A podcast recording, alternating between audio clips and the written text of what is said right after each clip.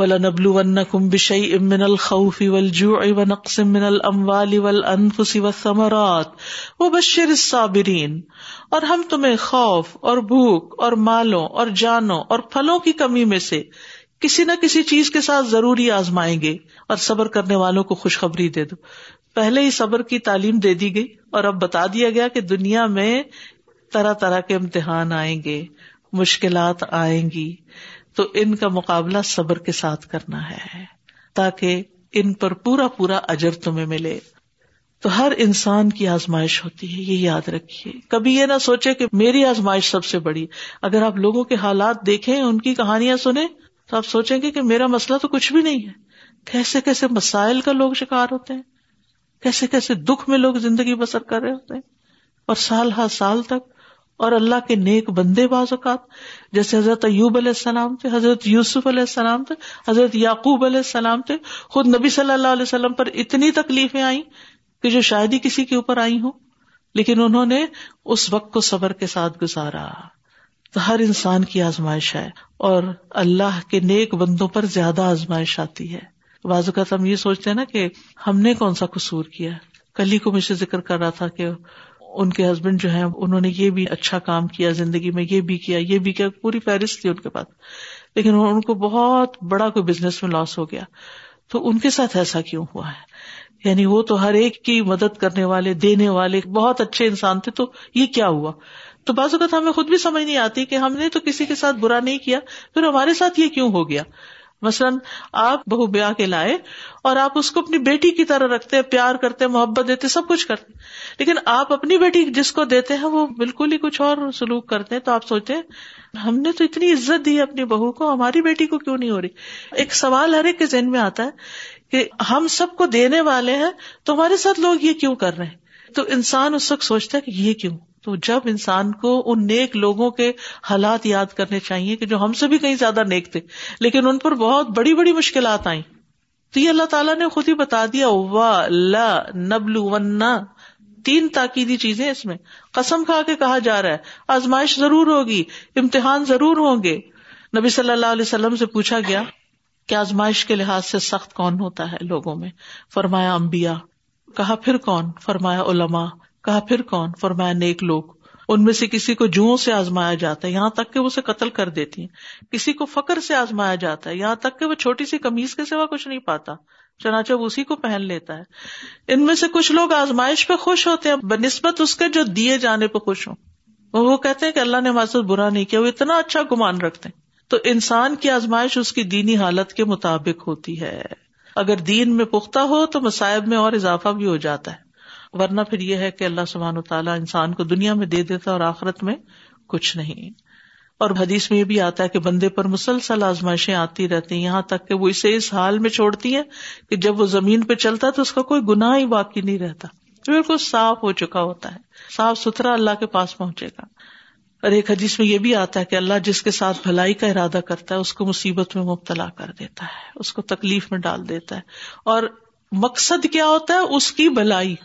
اس کے ذریعے اس کو اپنا بنانا ہوتا ہے، اپنے دین کی طرف لانا ہوتا ہے، اس کو جنت عطا کرنی ہوتی ہے۔ تو اللہ کو زیادہ پتا ہے نا کہ اگر میں اس کو دنیا زیادہ دوں گا نا، یہ مجھے بھول جائے گا۔ یہ اسی میں ہی لگا رہے گا۔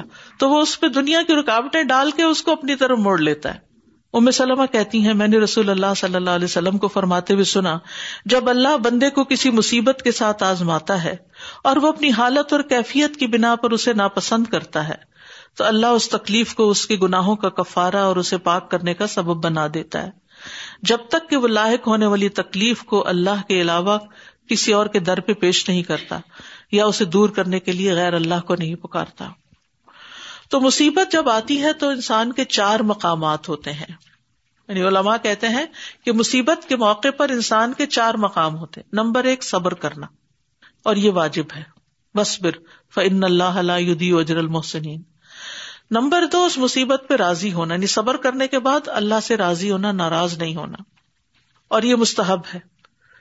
اور صبر اور راضی ہونے میں فرق کیا ہے؟ کہ صبر کرنے والا صبر کے تلخ گھونٹ پیتا ہے۔ حالانکہ جو ہونے والی چیز ہے وہ تو ہے ہی مشکل۔ لیکن اس کے باوجود وہ اپنے دل سے رب سے ناراض نہیں ہوتا۔ لیکن جب راضی ہو جاتا ہے تو مصیبت اس کے دل پہ ٹھنڈی ہو جاتی۔ وہ صبر کے تل گھوڑ نہیں پیتا۔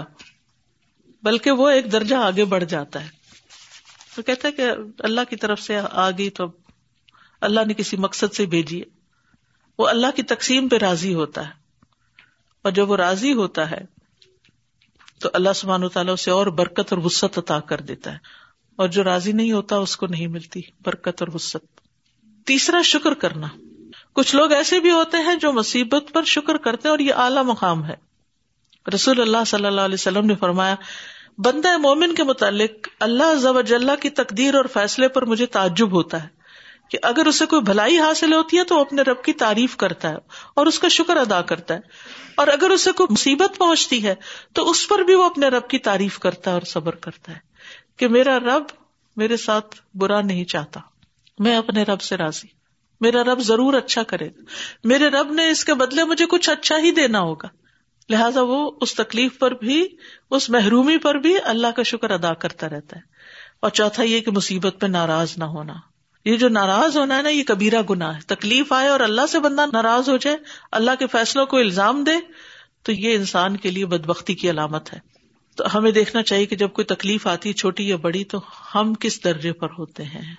صبر کے، رضا کے، شکر کے یا ناراضگی کے؟ یعنی اللہ سے ناراض۔ اور پھر یہ کس کس چیز میں تکلیفیں آئیں گی وہ تو آپ نے ڈیٹیل شاید کے اندر دیکھ ہی لی کہ کہاں کہاں آزمائش آئے گی۔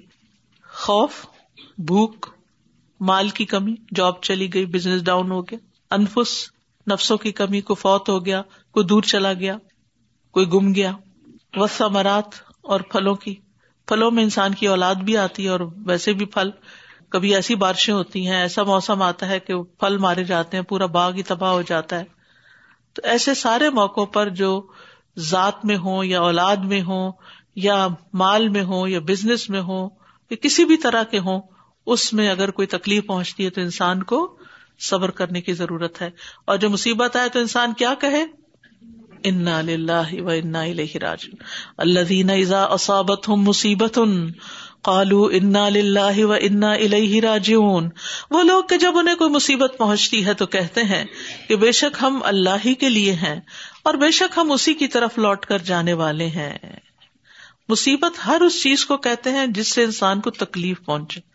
خواہ وہ کتنی معمولی کیوں نہ ہو، ٹھیک ہے؟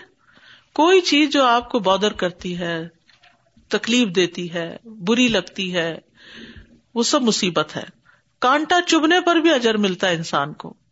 کوئی آپ برتن دھو رہے کوئی برتن ٹوٹ جاتا ہے یا کوئی کٹ لگ جاتا ہے، ان سب چیزوں پہ انا للہ پڑھا جا سکتا ہے۔ اور یہ الفاظ جائے پناہ اور حفاظت ہے کیونکہ اس میں انسان یہ کہتا ہے کہ ہم اللہ کے لیے اللہ کی توحید کا اقرار کرتا ہے۔ اس کی عبودیت کا اعتراف کرتا ہے۔ مرنے کے بعد جی اٹھنے کا اقرار کرتا ہے۔ وہ انا راجیون اور اس بات کا یقین رکھتا ہے کہ سارے معاملات اللہ ہی کی طرف لوٹتے ہیں۔ اور اس دعا کو پڑھنے کا اجر بھی بہت ہے۔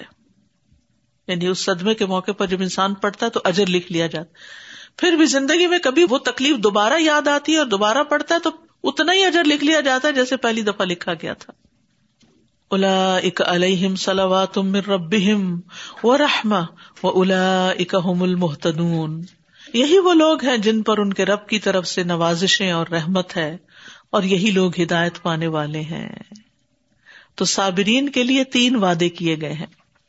ایک نیک آدمی کو جب مصیبت پہنچنے پہ تسلی دی گئی تو انہوں نے کہا، میں کیوں نہ صبر کروں؟ جبکہ اللہ نے صبر پر مجھ سے تین باتوں کا وعدہ فرمایا ہے۔ اور ان میں سے ہر ہر بات دنیا اور جو کچھ اس میں، اس سے بہتر ہے۔ اور وہ کیا ہے الا کا علیہم سلاوات ان کہ ان پر برکتیں ہیں، رحمتیں ہیں۔ مر رب ہم ان کے رب کی طرف سے۔ وہ رحما اور رحمت ہے۔ وہ الا کا المحتدون اور یہ ہدایت پر ہے کتنی بڑی گواہی ہے۔ اور یہ تین چیزیں اسی کو ملتی ہیں جو صبر کرتا ہے، کیونکہ صبر میں خیر کثیر ہے۔ ابن عباس کہتے ہیں، ایک دن میں نبی صلی اللہ علیہ وسلم کے پیچھے سوار تھا تو آپ نے فرمایا، اے چھوٹے لڑکے، کیا میں تمہیں ایسے کلمات نہ سکھا دوں جن کے ذریعے اللہ تمہیں فائدہ دے؟ اس پر میں نے ارض کیا، کیوں نہیں؟ تو آپ نے فرمایا، جان لو۔ معلوم کر لو، ناپسندیدہ چیزوں پر صبر کرنے میں بہت زیادہ خیر ہے۔ یعنی اگر آپ کے حالات میں کوئی چیز آپ کو بہت بادر کرتی، تکلیف دیتی، کوئی انسان ہے آپ کے لیے اذیت کا باعث ہے، آپ کے بچے آپ کو بہت ستاتے ہیں، گھر میں کوئی ایسی چیز ہے رسک کے بارے میں کوئی مسئلہ ہے، کسی بھی طرح سے، یا اگر اپنے گھر آس پاس میں نہیں تو دور پار رشتے داروں کی خبریں ہی روز سن کر پریشان ہوتے ہیں۔ کوئی بھی چیز جو آپ کو ازیت دیتی ہے، صحت کی طرف سے کچھ مسائل ہیں، کسی بھی طرح شادی میں کوئی مسائل ہیں، تو ان تمام مسائل پر انسان جب صبر کرتا ہے، تو اس کے لیے خیر ہی خیر ہے۔ اور پھر اللہ سبحان تعالیٰ صبر کرنے والوں کے ساتھ ہے۔ ان کے ساتھ ان اللہ صابرین اور جس کے ساتھ اللہ ہو پھر وہ مشکل سے نکل آتا ہے۔ تو یہ چیز انسان کو امید دلاتی ہے۔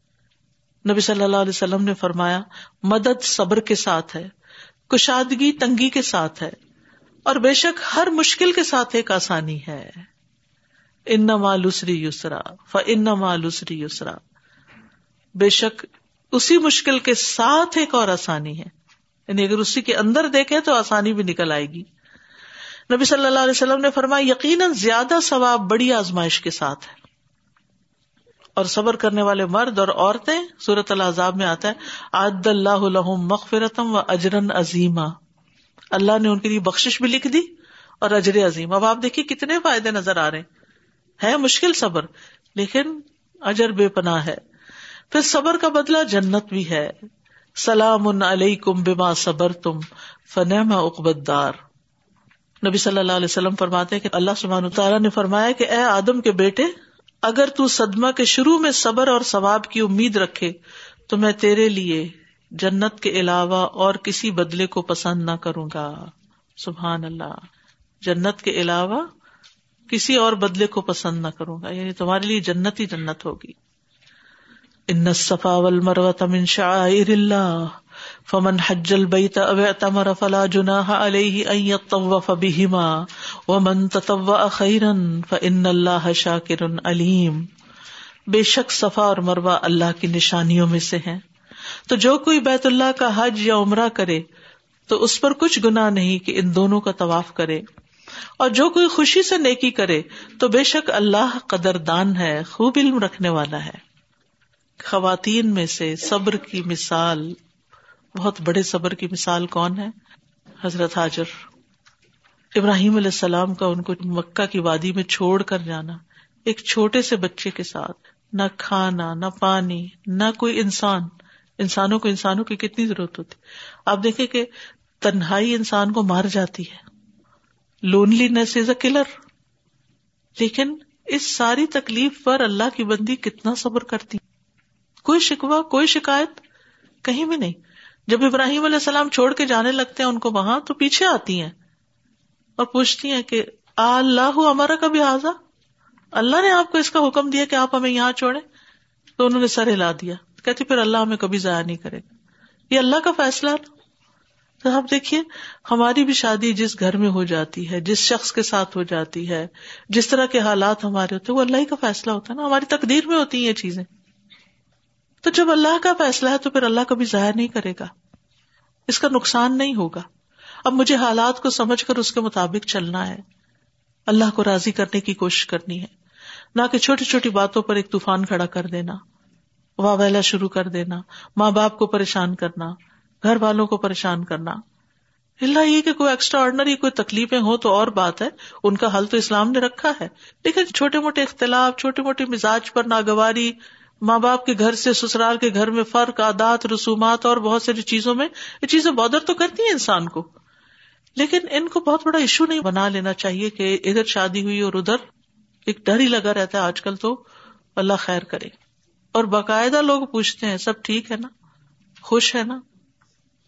کیونکہ لوگوں کے اندر برداشت کم ہو گئی ہے۔ صبر کم ہو گیا ہے۔ کیونکہ کوئی بھی دو انسان، آپ ماں بیٹی بھی اگر اکٹھے رہے نا کہیں، تو ان کے اندر بھی اختلاف ہو جاتا ہے۔ بہن بھائیوں میں بھی اختلاف ہوتا کون سا رشتہ ہے کہ جس میں مشکل نہیں ہوتی انسان کو؟ دوستوں میں بھی ہو جاتا ہے۔ تو آپ دیکھیے کہ جب انسان کہتا ہے نا، اللہ نے میرے لیے یہی چنا تھا۔ اللہ نے میری قسمت میں یہی رکھا تھا۔ یہ اللہ کا فیصلہ تھا۔ تو پھر انسان کو صبر بھی آ جاتا ہے۔ اور پھر اس پر اللہ دنیا میں بھی اچرت آ کرتا ہے۔ حضرت حاجرہ کو آپ دیکھیے کہ ان کے صبر کی وجہ سے جن پہاڑیوں کے بیچ میں وہ دوڑی تھی پانی کی خاطر ان پہ سب کو دوڑنا فرض کر دیا، اس کے بغیر نہ حج ہوتا ہے نہ عمرہ ہوتا ہے۔ ایک عورت کا صبر اتنا پسند آیا اللہ سبحان و تعالیٰ جس نے کوئی شکوا نہیں کیا۔ اب ہوا یہ کہ وقت گزرنے کے ساتھ ساتھ مشرقین مکہ نے ان پہاڑیوں پہ بت رکھ دیے۔ تو جب اسلام آیا تو اب صحابہ کو جب وہ عمر اور حج میں صحیح کرنی تھی تو ان کو یہ ذرا جھجک ہوئی کہ یہاں تو بت تھے تو اب کیا ابھی بھی یہ کام کرنا ہے ہمیں؟ تو اس پر اللہ تعالیٰ فرماتے ہیں کہ یہ تو اللہ کی نشانی ہے، یہ بت تو بعد میں رکھے گئے۔ تو جو کوئی بیت اللہ کا حج یا عمرہ کرے، تو اس پر کچھ گنا نہیں کا مطلب کیا ہے کہ بت چاہے رکھے ہوئے تھے لیکن کوئی حرج کی بات نہیں کہ وہ ان دونوں کو طواف کرے۔ اور اس میں طواف خانہ کعبہ کی طرح نہیں ہوتا کہ پورا ایک گول چکر گھوم کے ایک طواف۔ سفا سے مروا تک ایک چکر مروا سے سفا تک دوسرا اور پھر اسی طرح سات اور جو کوئی خوشی سے نیکی کرے، مشکل کام ہوتا ہے نا، صحیح۔ یعنی ہم جا کے طواف بھی کر لیتے ہیں، نفل بھی پڑھ لیتے ہیں، دعائیں بھی مانگ لیتے ہیں، سب کچھ۔ دو تین چکر لگانے کے بعد آپ کی بس ہونے لگتی ہے۔ تو پھر انسان کی خوشی ختم ہونے لگتی۔ ہے جو کوئی خوشی سے کرے نیکی، پھر بھی ہائے ہائے نہیں کرنی، تکلیف ہو رہی تو بیٹھ جائیں، سانس لے لیں۔ جگہ جگہ زمزم رکھا ہوا زمزم پی لے۔ مشکل ہو رہی ہے تو ویل چیئر لے لے۔ لیکن یہ ہے کہ حال پکار اور شکوا اور ہائے ہائے اور بیماری اور تکلیف، پاؤں تھک گئے، جسم ٹوٹ گیا، فلاح ہو گیا۔ ان باتوں کو نہیں کرنا۔ جو حج عمرے پہ جائے، وہ چو نہ کرے؟ کیونکہ اللہ کے گھر گئے اللہ کے مہمان بنے ہیں۔ عورتوں کا تو جہادی حج ہے۔ تو اتنا بڑا جس کام پر اجر و ثواب ہے، اس پر واویلا اور شکوا اور بے صبری اور شکایتیں اور تکلیفیں اور ہر بندے کو پکڑ کے اس کو کہانی سنانے بیٹھ جانا کہ دیکھو میرے پاؤں کا کیا حال ہو گیا۔ اور تو یہ اچھی باتیں نہیں۔ جو پوچھے کہ الحمد للہ شکر اللہ کا۔ بہت اچھا ہو گیا۔ الحمد للہ شکر اللہ لے آیا تو بہرحال اللہ سبحان تعالیٰ نے اس جگہ کی صحیح فرض کی اور جو جتنے زیادہ اطاعت کے کام خوشی سے کرے گا، اس کو اتنا ہی فائدہ ہوگا۔ امن تتوا خیر نفلی عبادت۔ یعنی کچھ چیزیں تو آپ کے اوپر لازم ہے جو آپ کو کرنی کرنی۔ اب کیا ہے؟ ایک طواف اور ایک چکر جو ہے وہ تو عمرے میں آپ کو لازم کرنا ہے۔ اس کے بعد آپ جتنے نفلی طواف کریں، من تتوا خیرن وہ خیر اللہ بعض علماء کہتے ہیں زندگی میں ایک عمرہ جو ہے وہ واجب ہے، بعض کہتے ہیں سنت موقع ہے۔ بہرحال جس کی جو حیثیت ہو، تو اس کے بعد، ایک دفعہ کرنے کے بعد اگر انسان بار بار کرتا ہے، تو بھی کوئی حرج نہیں۔ ون تتوا خیرن فہو خیر اللہ حج ہو، عمرہ ہو، طواف ہو، نماز ہو، روزہ ہو سارے نیکی کے کاموں میں فرض بھی ہے اور ساتھ ساتھ نوافل کی بھی آپشن رکھی، کیونکہ کچھ لوگ ہوتے ہیں، وہ فرض ادا کرنے کے بعد بیٹھ نہیں رہتے، ان کا دل چاہتا ہے اور کریں، تو وہ نوافل کی طرف لپکتے ہیں۔ تو یہ اسی کے لیے بہتر ہے جو جتنے نوافل ادا کرے گا، جتنی زیادہ اللہ کی اطاعت کرے گا، اس کے درجات اتنے ہی بلند ہوتے چلے جائیں گے۔ ابو ریرا کہتے ہیں کہ رسول اللہ صلی اللہ علیہ وسلم نے فرمایا، یقیناً اللہ تعالیٰ فرماتا ہے کہ فرائض کی ادائیگی سے زیادہ بندہ کسی چیز میں میرا قرب حاصل نہیں کر سکتا۔ سب سے زیادہ انسان اللہ کے قریب ہوتا فرض ادا کر کے۔ اور میرا بندہ مسلسل نوافل کے ذریعے میرا قرب حاصل کرتا رہتا ہے۔ یہاں تک کہ میں اس سے محبت کرنے لگ جاتا ہوں۔ تو نوافل ادا کرنے سے دل کی خوشی سے نیکی جو آپ کے اوپر لازم نہیں، خوشی سے آپ کرتے وہ کرنے سے اللہ کی محبت نصیب ہوتی ہے۔ اور پھر جب میں اس سے محبت کرنے لگتا ہوں تو میں اس کا کان بن جاتا ہوں جس سے وہ سنتا ہے۔ اس کی آنکھ بن جاتا ہوں جس سے وہ دیکھتا ہے۔ اس کا ہاتھ بن جاتا ہوں جس سے وہ پکڑتا ہے۔ اس کا پاؤں بن جاتا ہوں جس سے وہ چلتا یعنی اس کا سارا وجود جو اللہ کی اطاعت میں لگ جاتا ہے۔ اور اگر وہ مجھ سے کچھ مانگتا ہے تو میں اسے ضرور دیتا ہوں۔ یعنی اس کی دعائیں قبول ہونے لگتی ہیں۔ اور اگر وہ مجھ سے پناہ مانگے تو میں اس کو ضرور پناہ دیتا ہوں۔ فن اللہ شاکر نلیم شاکر کہتے قدردان کو۔ خوشی سے نیکی کرو گے، اللہ بڑی قدر کرے گا۔ علیم، بہت علم والا ہے۔ تھوڑے تھوڑے اعمال کی بھی قدر کرتا ہے۔ یعنی انسان چھوٹی سی چیز بھی اگر اللہ کے راہ میں صدقہ کرتا ہے، حتیٰ کہ اگر ایک کھجور بھی دیتا ہے نا، ایک کھجور صرف، اور دل کی خوشی سے دیتا ہے، تو اللہ سبحان و تعالیٰ اس کو پہاڑ کی طرح بڑھا دیتا ہے۔ انکریز کرنا شروع کر دیتا ہے۔ اس کا اتنا بڑا اجر عطا کرتا ہے۔ اس کی پرورش کرتا ہے۔ اس کی کیئر کرتا ہے۔ سبحان اللہ۔ کوئی انسان آپ کو ایسا بدلا نہیں دے سکتا۔ دنیا میں کوئی ہے ہی نہیں کہ جو آپ کو اللہ کی خاطر کیے ہوئے کام پر کوئی آپ کا حق دے دے۔ دے ہی نہیں سکتا۔ انسان خود فقیر ہے تو اس لیے انسان ہر نیکی کا کام کرتے ہوئے اللہ سے امید رکھے کہ مجھے اس کا اجر اپنے رب سے چاہیے۔ پھر آپ دیکھیں کہ وہ کتنا بڑا ہو کے سامنے آتا ہے قیامت کے دن۔ حتیٰ کہ وہ ایک فواہشہ عورت تھی جس نے کتے کو پانی پلا دیا تھا، تو اس کو اللہ نے بخش دیا تھا۔ تو ہمیں نہیں معلوم ہوتا کہ کون سی نیکی، کیونکہ بازو کا ہم ایک کام کو بڑی نیکی سمجھتے ہیں اور دوسرے کو چھوٹے سمجھ کے اگنور کر دیں۔ حالانکہ ہو سکتا ہے کہ وہ چھوٹی سی چیز جو ہے نا، وہی آپ کے لیے بڑی بن جائے قیامت کے دن۔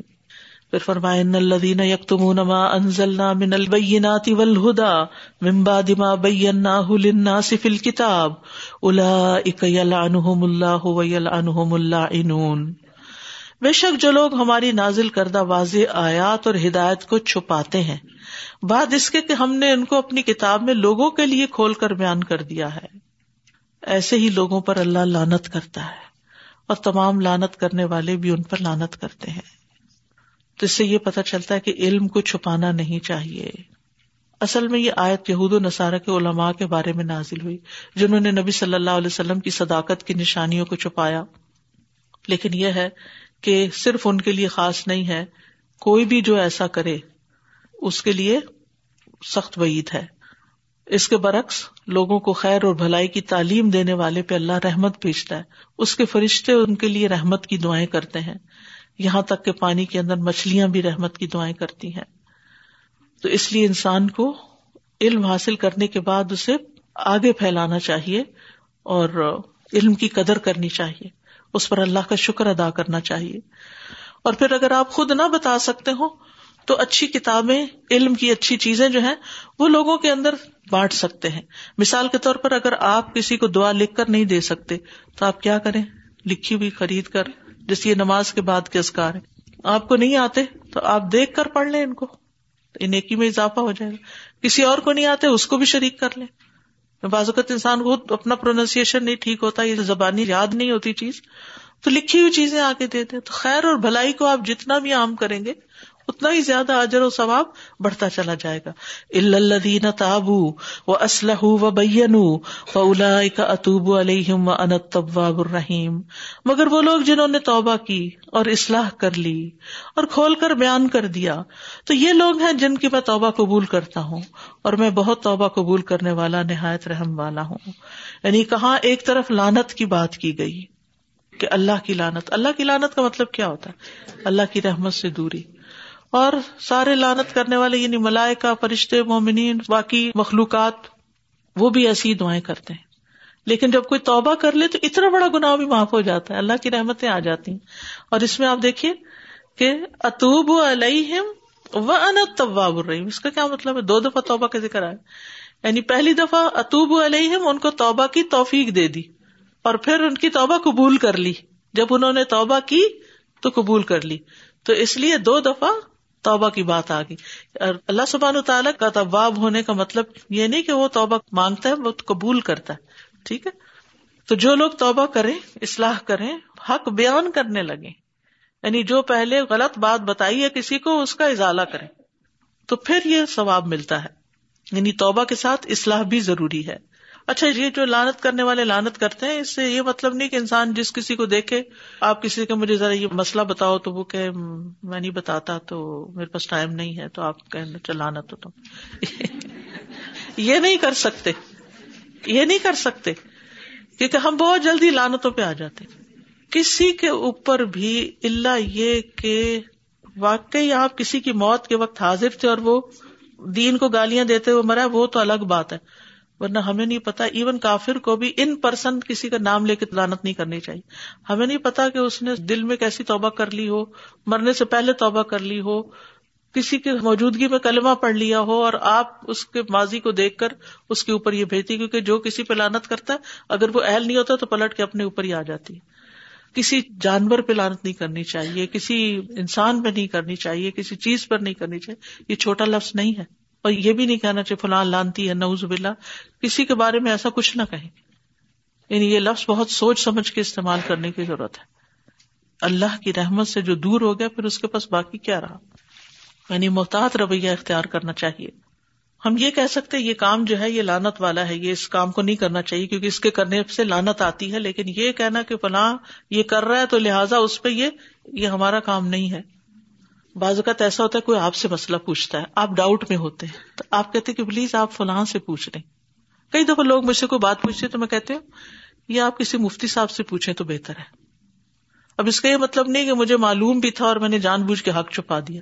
نہیں، جب انسان یہ سمجھتا ہے کہ یہ مسئلہ ذرا گمبھیر ہے، یہ مسئلہ کسی کی زندگی سے متعلق ہے کسی کی طلاق سے متعلق ہے، کسی کے گھر ٹوٹنے سے متعلق ہے، تو مجھے جھٹ سے کوئی بات نہیں بتا دینی چاہیے ہاں ہاں طلاق ہوگی تمہاری۔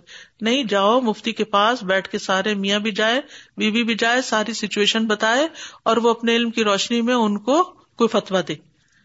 تو ان معاملات میں بھی بعض اوقات یہ ہوتا ہے نا کہ ہم احکامات پڑھ لیتے ہیں اور اس کے بعد جھٹ جھٹ فتوے دینا شروع کر دیتے ہیں کہ نہیں، کہیں میں نے علم چھپایا تو میری شامت آئے گی۔ یہ نہیں ہے اس کا مطلب۔ جب آپ سے بڑے علم والے موجود ہوں تو پھر ان کی طرف ریفر کر دینا چاہیے۔ صحابہ کرام ایسے ہی کیا کرتے تھے۔ اور اس کا یہ مطلب نہیں لوگوں کو بیچ اندھیرے کے چھوڑ دیں۔ میں نہیں بتاتی آئی ڈونٹ نو یہ کہہ کے نہیں چھوڑے۔ انہیں کہیں کہ آپ یہ فلاں جگہ سے آپ Islam Q and A website سے جا کے دیکھ لیں، فلاں اس سے پوچھ لیں، اس سے رابطہ کر لیں، اس سے سوال کر لیں، یہ کانٹیکٹ ہے، اس میں چیک کر لیں۔ لیکن ایک بلنٹلی کسی کو کہہ دینا آئی ڈونٹ نو یہ غلط بات ہے۔ اگر آپ کو پتا ہے یو نو سم تھنگ کہ کسی کی مدد کیسے کی جا سکتی ہے۔ کیونکہ بعض اگر لوگ اریٹیٹ بھی بہت کرتے ہیں نا سوال پہ سوال پہ سوال، ایک دفعہ کریں گے آپ سے پوچھ لیں گے، پھر کسی اور سے پوچھ کے پھر واپس آپ سے کہیں گے، وہ میں نے فلاح سے پوچھا تو وہ تو یہ کہہ رہا تھا، تو آپ یہ کہہ رہی ہیں۔ تو یہ چیزیں جو ہے انسان کو بعض اوقات بہت بادر کرتی ہیں کہ بھائی ایک سے پوچھو، کام کرو، ختم کرو، لیکن وہ فتوا شاپنگ شروع ہو جاتی ہے اور ہر دکان پہ پھرتے ہیں اور پھر آخر میں کنفیوز کے کنفیوز کہیں نہیں ٹکتے جا کے۔ اس سے بھی پرہیز کرنا چاہیے۔ اور انسان کو سنجیدگی کے ساتھ علم حاصل کرنا چاہیے اور جو پتا ہو بال کی کھال نہیں اتارنی چاہیے، کیونکہ حلق المتنط ہلاک ہو گئے بال کی کھال اتارنے والے کے، اور اتنی زیادہ باریکیوں میں اور سوال پہ سوال، ایسے ہی سوال کرنے سے منع کیا گیا ہے کہ جو انسان کو مشقت میں مبتلا کر دے، جو بنی اسرائیل کا رویہ تھا، کہ ایک گائے ذبح کرنے کا حکم ملا اور اس کو اپنے لیے اس طرح مشکل بنا لیا۔ خالدین فیحا لا يخفف عنهم العذاب ولا هم ينظرون ہمیشہ اس میں رہنے والے ہیں۔